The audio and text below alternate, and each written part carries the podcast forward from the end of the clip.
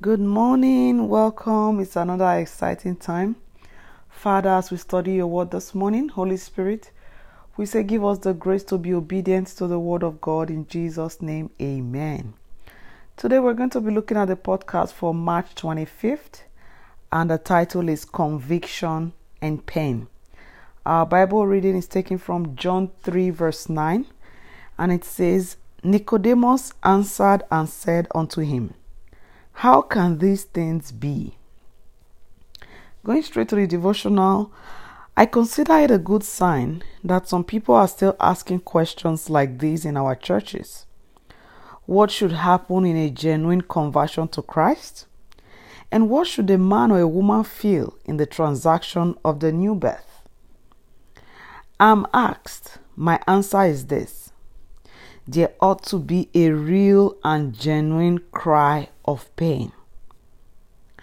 That is why I'm not impressed with the kind of evangelism that tries to invite people into fellowship of God by signing a card. There should be a birth within, a birth from above. There should be the terror of seeing ourselves in violent contrast to the holy, holy God. Unless we come into this place of conviction and pain concerning our sin, I'm not sure how deep and real our repentance will ever be. The man whom God will use must be must be undone, humble and pliable. He must be like the astonished Isaiah, a man who has seen the king in his beauty.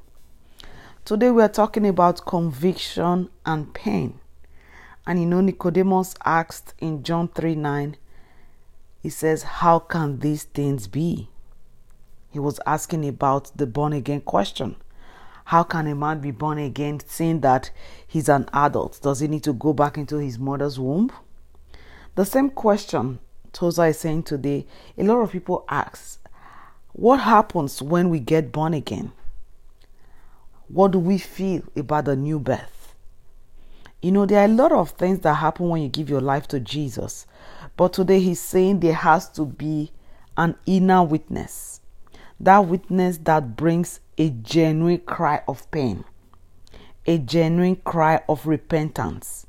Seeing who you were and now that you're born again and knowing how holy God is, there should be a genuine conviction and pain realizing the price that was paid for redemption, realizing the pain Jesus had to go through, the shame he had to endure to go to the cross, to die and resurrect after three days.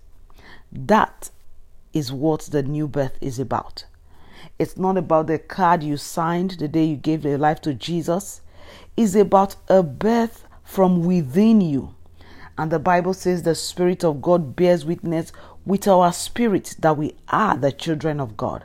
So that genuine birth takes place within you, and it is the birth from above, where the Spirit of God gives birth to your new spirit man. I pray that the Lord will help us this morning to have that deep seated conviction about Jesus and not to take the price of redemption for granted.